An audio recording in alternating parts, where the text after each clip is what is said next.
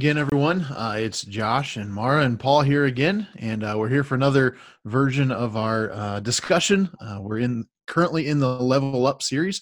This is week uh, three, four, uh, four, yeah, four of, of Level Up, and so we're just going to take a look at this this next passage and dive in a little bit. And I know we've enjoyed looking through this, but there's a lot to it, and so we're just going to jump right in. Um, and uh, Paul, will you give us a little background to where we're at right now? Sure. We're, we're right after the crucifixion. Jesus has been crucified on a uh, on a Friday, and uh, they placed him in a tomb late Friday afternoon. Uh, he's in the tomb all, all night Friday and uh, all day Saturday, and then early in the morning the ladies go. And we talked about that last week or a couple weeks ago. The ladies came to the tomb and, and found that Jesus wasn't there and then this is later on that same day. This is later that first day. It's before uh, Jesus has met with his disciples. Jesus, and, we have two disciples that, that aren't well known disciples. They're not one of the 12, they're not the inner circle. You have these two guys, one of them's named Cleopas, and, and they're, they've been in Jerusalem and they're they're walking towards Emmaus. And so as they're walking on this first day of the week, which is a Sunday, uh, that which would not have been like a high holy day for them. This was just like Monday for us. Uh, it's it's sacred to us because Jesus rose on Sunday, but to them it had just been a typical day.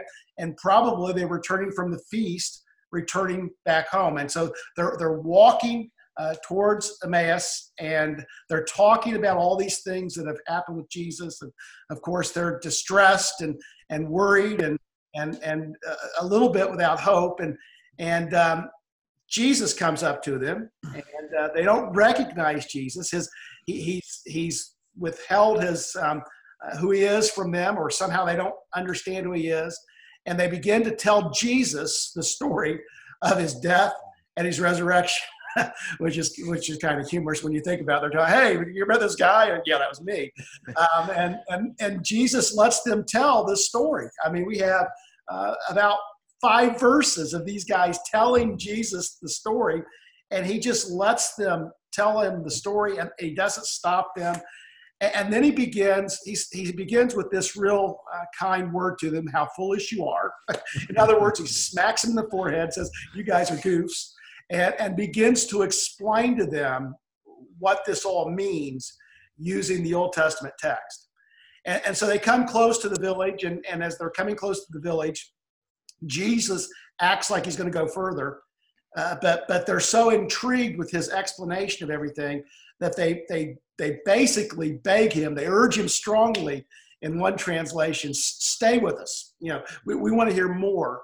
Uh, and so he went in to stay with them, and he and they sat at the table, and uh, he took the bread, and he broke it, and he began to give. He gave thanks and gave them the bread, and then their eyes are opened in, in this communion-like act, and they recognized him, and then he's gone, and and they they they say to each other, you know, what wasn't our hearts burning inside us while he was talking? And so they get up, even though they probably paid for the room for the night, but they get up and they begin to head back to Jerusalem and find the 11 and uh, those with them, and, and they tell them it's true. Uh, the Lord has risen and has appeared. Um, and, and then they told them what had happened and how they recognized him uh, when he broke the bread. Yeah. Uh, yeah, that's uh, and it's a lot. Uh, I don't, I don't think we mentioned just. Uh, and I forgot to as we are starting, but that's uh, the passage is Luke chapter 24, uh, 13 through 35. If you want to jump uh, and, and, and read that, um, I, I forgot to mention. What's that? I wasn't just making it up. yeah, it's actually. I mean, it, it, sounded like you were reciting it from memory. I was actually yeah, pretty impressed. Yeah, yeah, that was that was good. Uh, yeah, so it's actually in the Bible in Luke Luke chapter twenty four if you want to check it out. But uh, man, so many so many different things here. Um, going through it, there's there's just so many different angles that we can take this and and direction. Um, I don't want to just lead uh, everything where I want to go. Um, so, Mara, why don't we? Why don't you start us off? Um, things that things of note for you that that jumped out? Um, I think probably one of the most interesting parts is right there at the beginning, and it says like Jesus himself came and walked with them, but they were kept from recognizing him. And um, I find that just so interesting. And part of like my brain just wants to know, like, well, how? Like, how did they not recognize his voice? How did they not recognize his face? And like, um, almost that idea that he did, he concealed his identity from them. And um, I don't know, I kind of wanted to get your guys' thoughts on like, why was that an important thing that he could be with them, but yet like them not recognize him? How is that kind of important to and I think the, the end of the story? I think it depends on what how we interpret that their eyes were kept from recognizing him. Uh, we, I think we most of the time we assume that God kept them from recognizing him, or Jesus kept him from, kept them from recognizing him. But it could be that their that their minds and their paradigms and what they expected mm. kept them from seeing Jesus. And, and I think because I think oftentimes I'll see problems where God's already at work but I won't recognize it that God's at work because of the paradigms that I carry. Now, mm. it could be the other way. That, that, that just I think there's two different ways of looking at that. What why didn't they recognize him? Was it something internal or was it something that God did to keep them from recognizing him? Yeah. Yeah, I, I've wondered and, and heard uh, the last that they had seen him, he was beaten, probably beaten beyond recognition, uh, bloodied, hanging on a cross. That was the last uh, picture of Jesus they had in their mind. And so I don't know, like in this resurrection, was it a new were were those wounds healed? I, I have no idea. I mean, that's just totally just just thinking that through. But uh, were they expecting again just a different expectation? Were they expecting this beaten man uh, beyond recognition, and now all of a sudden he wasn't like I? I don't know. Um, yeah, I, there's probably a, a, million different things that reasons. I don't know. Do you have the Do you have the answer for us, Mara? Oh yeah, I mean sure. No, I kind of took it two ways too. I'm like, okay, well, either it was like that their perception, like um, Paul was saying, was kind of clouded by their emotions. I mean, like this idea that this mental block, like dead people don't come back to life. So I'm not looking for Jesus to be here because my brain does not mm-hmm. understand that that's even a possibility and right. i'm also just feeling so hopeless and lost but then i also thought i was like you know what if it was something like that um, was more like jesus concealing himself i can see the value in that because i feel like he needed to um, to teach them they needed to be able to hear words almost objectively without being overwhelmed by that joy and mm. um, I, I feel like overwhelming, um, yeah, overwhelming joy at seeing him. And I feel like that would have been much harder for him to say, but guys, I need you to listen to this if they're already just so excited to see him. Yeah. Hmm. That's good. Um, Paul, do you like in this first part? Is there something else that that kind of stuck out to you, jumped out to you? Well, I, I, I, think it all kind of rolls, you know, just the ideal of where he is, and, and in my mind, you know, so I'm I'm out walking Kobe. Uh, and I, this stuff just runs through my mind, and and running through my mind through all this is what is he doing during this time? I mean, I mean, where is he going? Who's he appearing with? I mean, so you've got this day where he appears to several people, and then you have eight days later, you know, where he appears again, and and you have all in the Bible. So, so what's going on those other seven days? And and why is he in this middle of this road with these two guys that aren't stars in the story? Uh, and, and, I think that's what strikes me or, or stands out that he doesn't go to the upper room where Peter, James, and John are, and where the rest of the eight are. He, he doesn't. He's not with his mom or his family, as far as we can tell.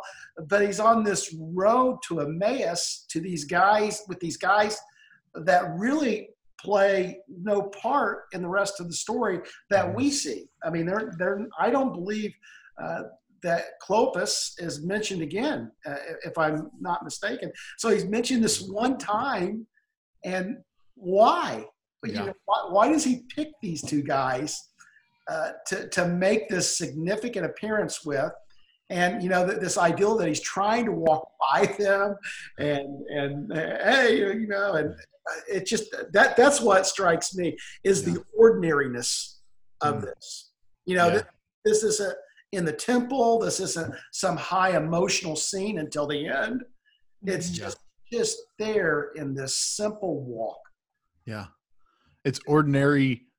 It's ordinary that is closely tied with so much irony to like just that that they didn't recognize him the irony there the irony of jesus saying what are you talking about? And there and you know like it, it, i mean it would essentially be the equivalent of someone saying like what's covid-19 never heard of it. I don't know what's going on right now.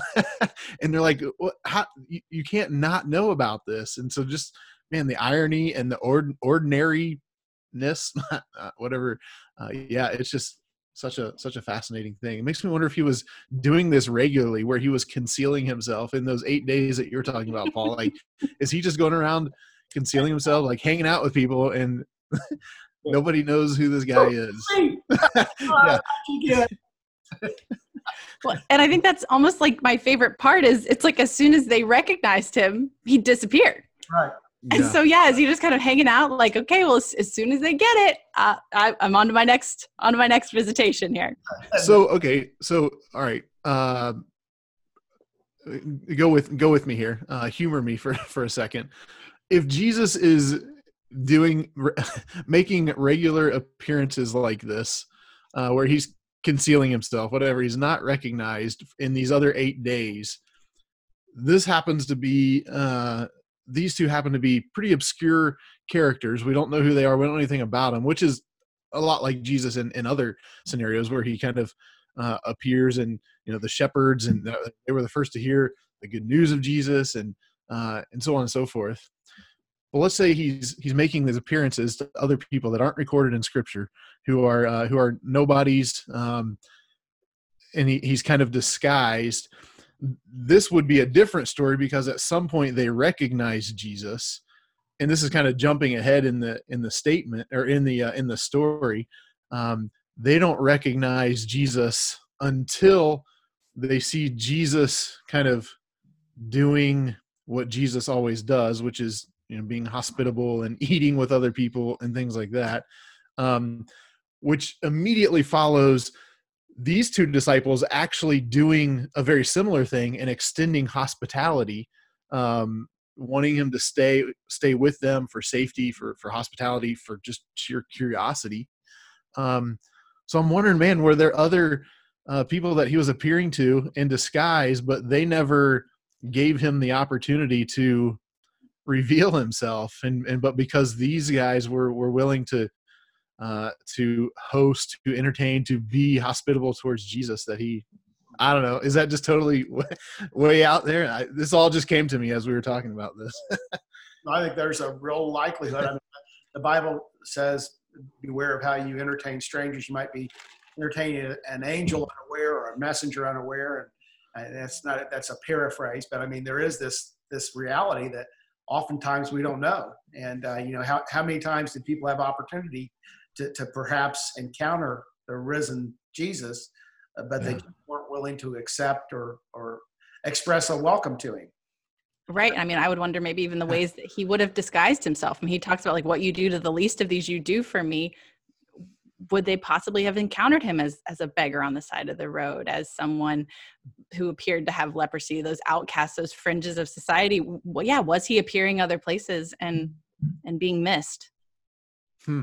And I guess that begs the question: How often do we miss him here when, when we yeah. just don't extend the hospitality like we should? I mean, how often? I mean, that's Mother Teresa is famous for saying that she sees Jesus in the most distressing disguises, mm-hmm. and, and, so oftentimes, how often do we miss opportunities to have this fresh encounter with Jesus just because we're not willing to hmm. to practice radical hospitality, missional hospitality? Yeah, yeah, their hospitality led to them being able to see. Huh. That's fascinating. That uh that was nowhere in our notes and like I said, kind of popped in my head, but I think that's a that's a pretty pretty good thought. Um yeah. Let's let's talk uh let's talk maybe about the these two disciples. Uh maybe kind of what they were feeling, where they were going, um just the devastation that they um they had had. What are your thoughts on that? What, what they might have been thinking or what they were doing? I mean, we know they're going back to Jerusalem, but or to Emmaus rather. Um, but yeah, what do you think? I think they're going back dejected, hat in hand. That uh, probably feeling that the last, if they were disciples that had followed, and we know there were more than just the 12 that had followed and given up things and mm-hmm. followed.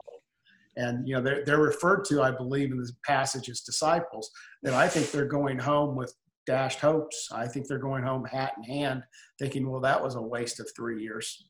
Yeah. Yeah, I kind of um, think it's interesting and maybe even just um, a point of courage that they were even willing to discuss with what seemed like a stranger kind of what they were doing, how they were feeling. I mean, I think that there would definitely have been that temptation to distance themselves from the situation. Um, I find it really interesting that they were were willing to be so open and honest um, and admitting that they were like associated with him and following him. Hmm. Yeah, yeah. I man, that the devastation. I the the key phrase that that when so when uh, when they start telling Jesus before they knew it was Jesus, uh, just what they were doing and what had happened. And there's that key three words there: "We had hoped." Uh, and then they talk about what they what they had hoped for. They hoped that this was the Messiah, that this was this guy was the one who was going to uh, was going to bring them to power, was going to uh, do away with their enemies, um, was just was going to be their kind of their mighty strong warrior and we had hoped and so i think that that that idea of we had hoped um, kind of just kind of paints the picture of what where they were at what they were feeling. Uh, man we had all these hopes. In fact we hoped so much that we gave our entire last three years for this and now this is it's it's done. We had hoped but our hope is is uh is is over. Um let's talk what, about that wouldn't you yeah. love to, to, be there uh and beginning with Moses and all the prophets, he explained to them what was said in all the scriptures concerning himself. You know, you have that one verse. Don't you wish you could have heard Jesus precisely explain everything using the scripture? I wish they would have included that part in the narrative. Yeah. That's when I see this. I think, man, the big part of this is verse 27, and it's just like dig yourself. yeah, it's. I think it's huge. Um, because uh, so so as I was thinking about that, as as Jesus was retelling this story, based, I mean, he's telling a story that they already know. Like mm. these guys, like all of those all of those points in history that Jesus would have been talking about, like they already they've heard that story. They know that story. Uh, that's all extremely familiar to them. Um, but then all of a sudden, Jesus retells the story in light of himself, um, which is so significant for us um, in in how we handle all of Scripture, um, specifically the Old Testament. So maybe that there's a good discussion point. How does that, or what does this say, or what are the implications to us and how we uh, handle Old Testament, the story, that kind of thing? Not only the Old Testament, we need to get to that too, but our own stories. Uh, I mean, mm, how, how yeah. do we tell our own story in light of Jesus. Uh, sure. just not as a side note, but as the central part of our story is Jesus, and and and we can't even have clear understandings. I don't believe of of our personal stories, of our story as a community, mm. as our story of as families and church. I think Jesus gives fullness to those stories. But go ahead. I'm sorry, Josh. I interrupted. No, that's that, that's absolutely right. Uh, yeah, I hadn't really thought about it in terms of our stories. Um, but but truly, uh, it's it should be everything, right? Like every aspect of our being should be uh, viewed in light of of Jesus, uh, with Jesus as the the backdrop, or with Jesus lens, whatever whatever you want to you want to you want to do. Um, I think so obviously you know it's it's easy from this side. We can we can sit back and say oh man they should have understood the old testament the way that it was supposed to be understood and, and we can kind of have that um, but they didn't have that luxury so i, I can't really uh, i can't really blame them will it be will it be bad for me to say I wish Jesus would explain some of the Old Testament to me? I mean, oh, for I, sure. I don't completely understand what's going on in the Old Testament. Oh, absolutely, absolutely. But I think that it so just them not them not understanding it uh, through the lens of Jesus um, because they couldn't. Uh, it it kind of I think it perhaps set them up for some of these expectations that they had uh, and misunderstandings of and and and kind of led them to these dashed dreams. Again, I don't know that necessarily to any fault of their own um, per se, um, but but I but I wonder is there a correlation there for us then if we um, whether it be the Old Testament, all of Scripture, our story, uh, all of that, are we does does not viewing things or uh, in light of Jesus or or through a lens a lens of Jesus, does that lead us to kind of maybe um, expectations that aren't real or right or misunderstanding? I don't I don't know if I'm wording that correctly, so maybe you guys can jump in before I just oral vomit everything. what do you think, Mara?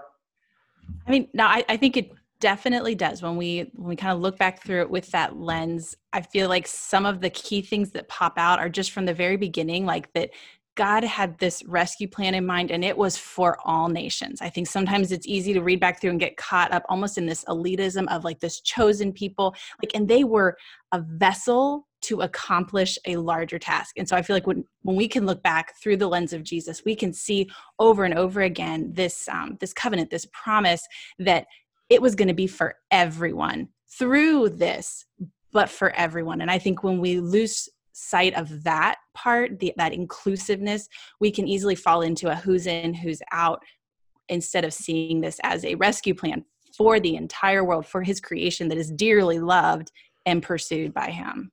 And I, and I think that's when you get into their, their phrase is we thought he was the one that was going to redeem Israel. Right. Yeah. That their ideal of the plan. And, and, and I mean, this personal, you know, what's in it for me. Mm. Uh, mentality, which I, I, think that we can we can default to even in the modern church that when things aren't going our way, somehow Jesus hasn't come through, or He's going to come through later and restore uh, whatever we feel like we've lost. and, mm, Jesus yeah. doesn't work in that way. That that it's not about our kingdoms, but His kingdom, uh, always ever. And uh, so, yeah, I yeah, you you've got to read it through a lens that. Um, he's for everybody or he's for nobody. Mm-hmm. yeah. I'm I'm fascinated by this just this idea of the expectations of Jesus um for them and the implications for us. So I wonder okay, maybe this is a, a good um what or okay, as American Christians, we we are Christians in America. That's just that's who we are. That's that's our setting. Um, are there inherent inherent um, maybe dangers or misconceptions um, that we are more prone to when it comes to Jesus as our Savior, as our Messiah?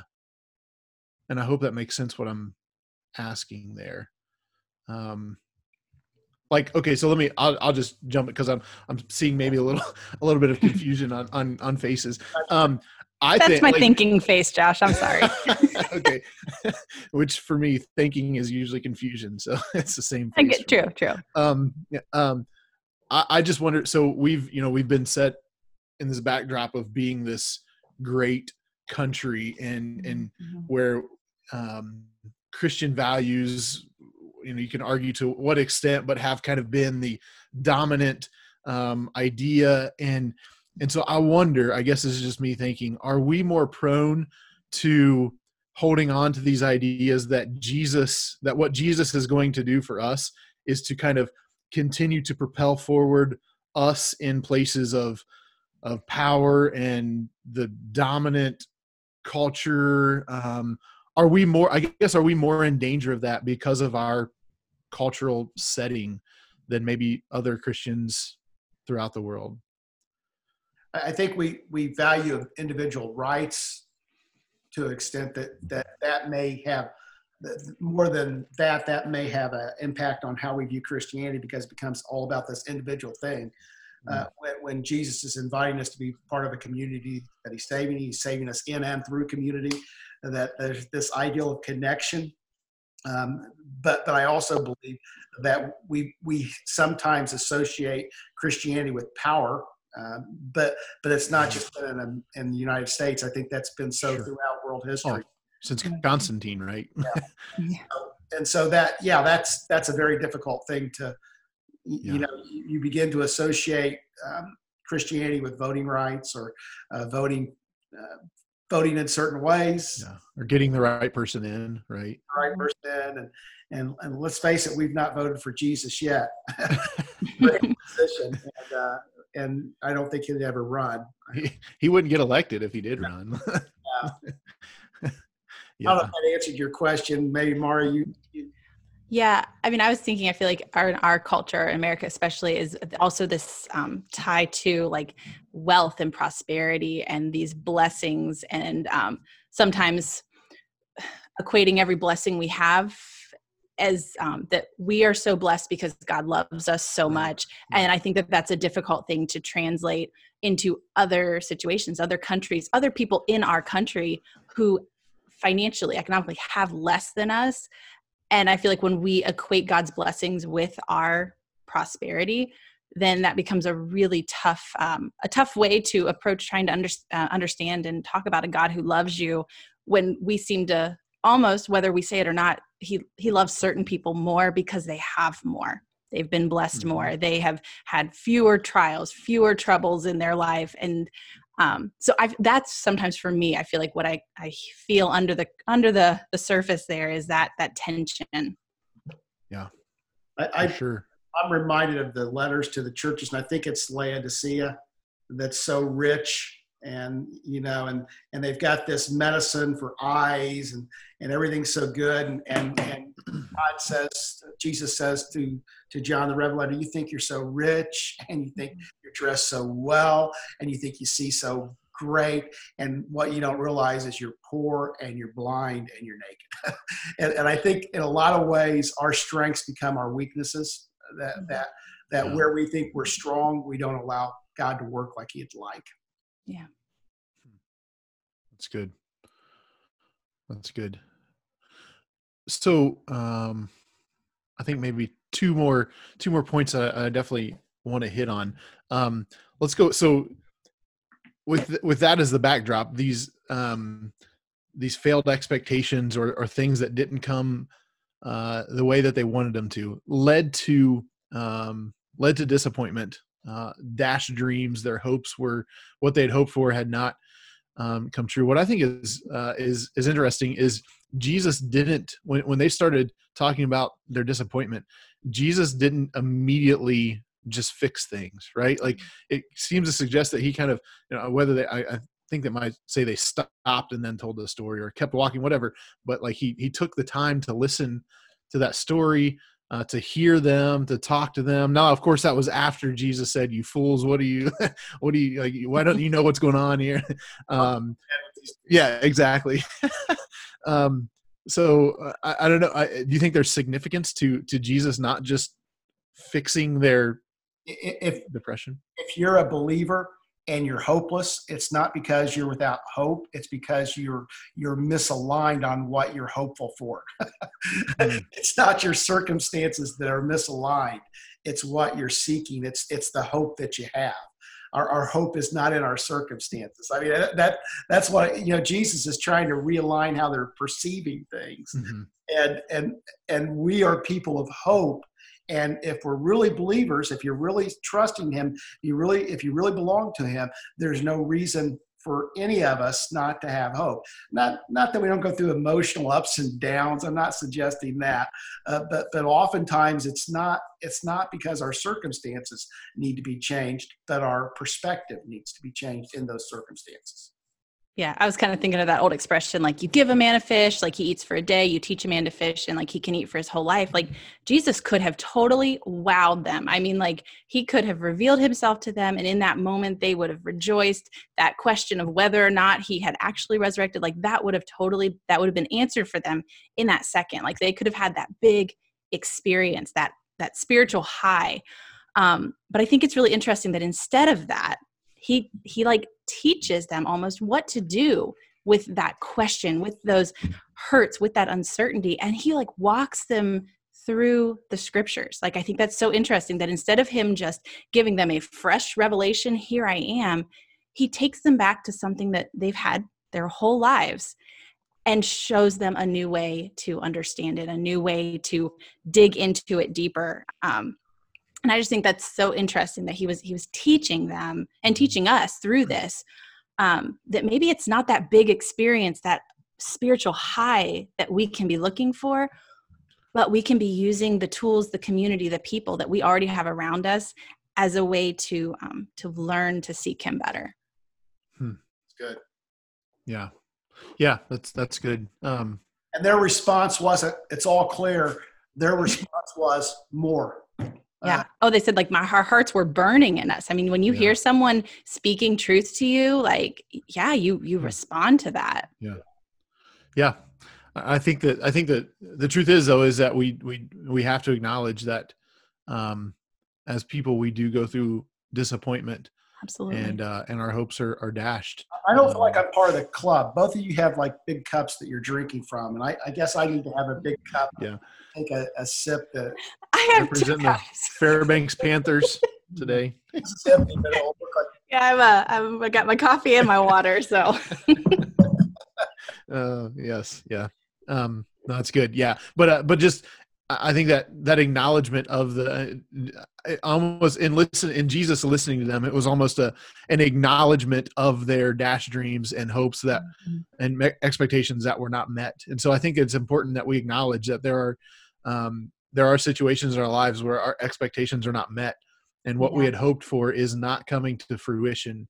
And there's no amount of Bible verse or encouragement that is going to change that circumstance and make the those hopes come to fruition um, mm-hmm. but again that walking through and that pointing them to something because the truth is their resolution to what they had hoped for actually came to fruition it's mm. just that their resolution was totally different than what the resolution that they had hoped for um, which i think paul is kind of what you were talking about that what we're at, what we're hoping for is maybe not actually what we thought that we are hoping for and the conversation didn't end See, he, he didn't put it into the conversation. They yeah. wanted more. And as I as I watch and you know we're participating in this, my hope for our people is uh, that this isn't the end of the conversation about scripture but the beginning of the conversation that, that in, in your homes that you just continue to have conversations because we could talk about the bible for a long time and that's not a bad thing to talk about. We could talk about hmm. jesus all day long and so we're i'm hoping as we're sitting here having this conversation that this spurs conversations around your dining room table and in and, and around your living room. It's more interesting than tiger king anyhow let's just face it. Uh, you know, some conversations we need a corrective, and uh, and so yeah. I was just thinking that as we were talking about this, that you know we could talk about Jesus for a long time and, and not yeah. exhaust the top topic. Yeah. Mm-hmm. So speaking of Tiger King, um, this actually has nothing to do with Tiger King. um, let's let's kind of maybe final point of discussion, and then we'll we'll kind of do a quick uh, quick little applications.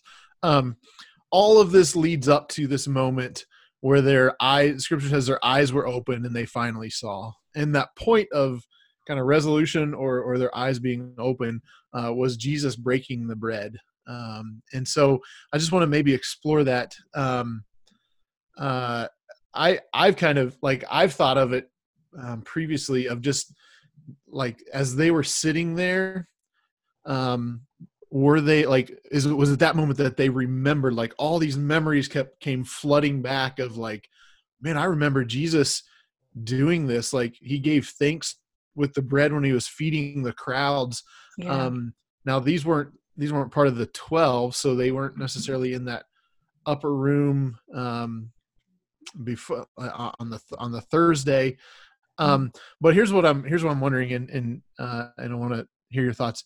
Does this speak to, or does, or can we maybe learn something on the about the role of sacraments uh, in our uh, in our in, in our worship in our theology. And so here's my here's my line of thinking here is that jesus had told all of this story. He had given them lots of knowledge um, knowledge with himself as the backdrop and, and and looking at that knowledge through jesus.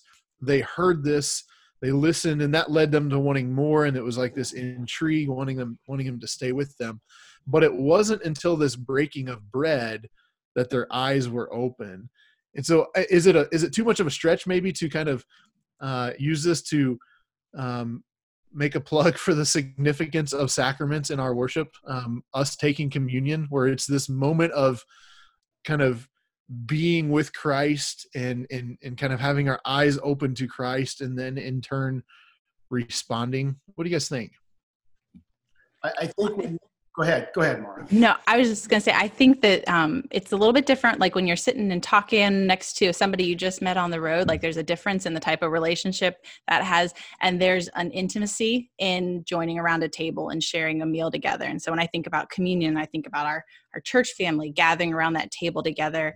Um, I think that that, yeah, that is a very uh, significant thing and a place that we should um, like Jesus said, like we do it in remembrance of him, but like we should see him in that practice. We should see him in in our body of believers as we participate in that together. Yeah. And, and, and you know in our theology there's a real presence in the breaking of bread and in communion we we, we don't just symbolically believe there's a presence and there's a means of grace but, but i've i've often said that communion's not meant to be uh, a standalone, but it's meant to be training for the rest of our life. That, that what we do in church, these rituals that we perform, are, are meant to train how we handle the rest of life. And so I think with communion, do you, do you think that when the disciples broke bread or had, a, a, you know, sitting with bread and wine at the table, do you, do you think it was just in Passovers or, or worship services they thought of Jesus? No, I think every time they broke bread, yeah. uh, they thought of Jesus. And sure. so I think the, the, the significance of communion is it is a community practice, uh, but it's also a practice that's supposed to be that's supposed to inform our quiet times, our times with those we love. That when we have these significant moments where there's two or three gathered, uh, we we can we can have Jesus in the midst of that, and so that means on a Thursday night what, what is today? Thursday? Thursday night when you've ordered Denny's pizza or whatever you got pizza from and you're I'll sitting right over. Yeah you're sitting around your, your family table and you bring a blessing. It's not about the blessing it's about the presence of jesus in those moments. And so if we're trained by if communion's just an act we do instead of something that trains us then you know it's just sunday morning. But if it's something that it's billion to our life. That means on a Thursday night in your homes when you're breaking the bread of pizza, uh, you mm-hmm. realize when you bless that meal that Christ is in the midst of those relationships and he enlivens them. Yeah. Yeah, that's one thing I love about you, Paul. I feel like you've always made such a point to talk about it as as a meal like yes the bread and the wine like that's what was on the table but like they were sharing a meal together i'm married to somebody who does not like grape juice so that is not a frequent thing in our house but when you sit there and you can extend that to they were they were sharing a meal together whatever that meal looks like we are we do this in remembrance of jesus we invite him into every meal, every one of those times. I, that's something that has always stuck with me. And I remember, I think you said one time you did communion with uh, cake. Am I remembering that right? and so just like to break your mind out of that and just say like it's it's every time when we share food together, like we are inviting him into that. Mm-hmm. Yeah. Man, that's that's good. That's good. Um and that just that I like eating uh Jesus eating is a is a pretty common recurrence through scripture uh and especially in in, in luke there's lots of references of of jesus mm-hmm. eating uh and and it's it's always a point of who he's eating with um yeah which which i think is just so so again it's this it's this the moment that these disciples their eyes were open was was when Jesus was doing like the most Jesus-y thing, eating eating with people um, and, and being hospitable. And so that's why uh, hospitality matters. That the table was completely sacred. Yeah. To, to this culture. Yeah. And oftentimes we make it less than sacred because we sit with TV. Trace and I do that too, or we go through drive-throughs, or we make it just something we have to do. But the eating was life, and it right. was sacred. That's why when when the Jews would come to eat, they would wash their hands because they were going into worship, if you will, around a table. We we don't always get that. Uh, yeah. But that's that's the there's and hospitality is all wrapped up into that. And I'm going to get carried away. I'll stop. Yeah, I know. There's so much uh, in the in the sacrament of of that that we could we could uh we could diverge upon but uh we're we're running short on time. We don't want to take too much of your time. So, uh, Mara, why don't you uh, just give us some maybe specific applications that you would encourage your kids and their their families to take away? Yeah, sure. This week, um, as we post our services on Sunday for the kids, the big idea kind of that's coming out of this is that, that Jesus is always with us, um, whether we whether we see him and we can really um, like sense him or not. And I think that's an important thing um, as we talk about um, leading our kids into faith and into following him, is that we as parents recognize and, and are honest with our kids that that we believe that, but there are times, truthfully, when we feel very lonely. And it is a, um, a, a mind over matter type of a situation almost to remind ourselves that even in our lonely moments and i know right now a lot of our kids are feeling pretty lonely. They're missing friends. They're missing teachers. Um, is that reassurance that, that we aren't alone i think as parents we kind of want to come in and we just wish we could fix this we want our kids to to not be afraid we want our kids to have that that normal that routine that they're used to um, and i find it really comforting, I guess, that Jesus didn't come in and fix this for them. He he sat with them in their problem. He let them pour out everything that had gone wrong. He sat there and listened, um, and he led them to a deeper a deeper knowledge of him a deeper understanding of him. And so i want to encourage our parents to be modeling that for our kids too. Let them rail let them complain let them um, and help them to to translate that into a productive activity. Pray together read the bible together um, do those things that are going to be faith building but also um, recognizing that yeah our kids are are feeling pretty isolated right now. Yeah that's good that's good.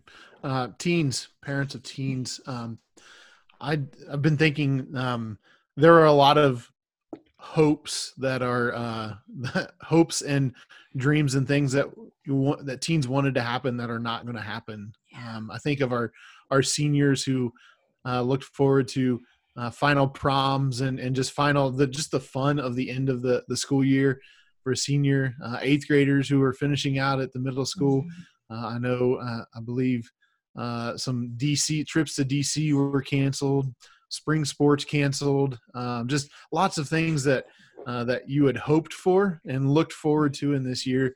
They're just not going to happen, or they're at least not going to happen in the way that you had hoped for. And so, uh, man, I would encourage you to, uh, well, I would encourage, I guess, parents and just other adults to to not make light of that, to acknowledge that there are hopes that um, that that they had that are just not to not to happen. Uh, and, and and I think that Jesus is modeling here for us is just that uh, He's willing to walk through that with us. Uh, these mm-hmm. dash dreams and these expectations that aren't met. Uh, he wants to walk there uh, alongside that with you uh, and not just give a simple fix. And so I would encourage parents, uh, kind of like Mara said, just to, to be okay with that, to walk uh, with your, your teens through that. Um, and then, but, but again, uh, all the while rem- reminding ourselves that we still have a hope that transcends all of all of this and all of our things that we wanted to do this year that we're not getting to do. Uh, we have a hope that a resurrection or a resolution that's so much bigger than we could ever imagine. And that's not meant to just be a simple, like, fix it. Okay, all everything's better now because I know there's a bigger hope. No, that's not realistic. It's just that we can get through this, our, our dash dreams, because of a bigger hope that we have. And so I hope that that would be an encouragement to our teens and our parents of of teens. Uh, and so, Paul, final words, and then uh, why don't you close us out? Well, I, to me, what what I've been wrestling with this whole week is that these guys are um, these guys are on this long, lonely walk of um, hopelessness, and Jesus is in the midst, and they don't mm. even know it. yeah. so, so my um, my invitation for the congregation is to see the Jesus that's present with us, even in our long, lonely walks. uh, that that there's some blessings, there's some opportunities, uh, there, there's some clear things that God is doing in the midst of this. One one of the things God's doing is conversations like this, and so I'd invite you to find a friend. Uh, gather around Scripture, have have a, uh, some prayer, and just see if God does not move. Ready to pray? It's great. Let's do it. Right. Lord, we give you praise and thanks because you're worthy. Uh, we're thankful, Lord, that we can approach you as our Heavenly Father, knowing that you care for us. We're thankful, Lord, that we can ask you to uh, allow us to make your name holy. We're, we're thankful, Lord, that we can participate in your kingdom and, and your will can be done on earth as it is in heaven. We're thankful, Lord, that we can bring our daily, ordinary lives to you and know uh, that you care. We're thankful, Lord, that, that we can find forgiveness in you, and Lord, that you will help us and enable us to forgive others. Lord, we're thankful uh, that you can direct our paths away from temptation and again, away from things that harm us. And so, Lord, we just give you praise today and we thank you for all those things. Help us to live deeply within you. Help us to love deeply with each other. And Lord, may your kingdom come in full in our lives. In Jesus' name we pray. Amen. Amen. Amen. All right. God All right, bless. thanks, guys. Have Thanks. a good one.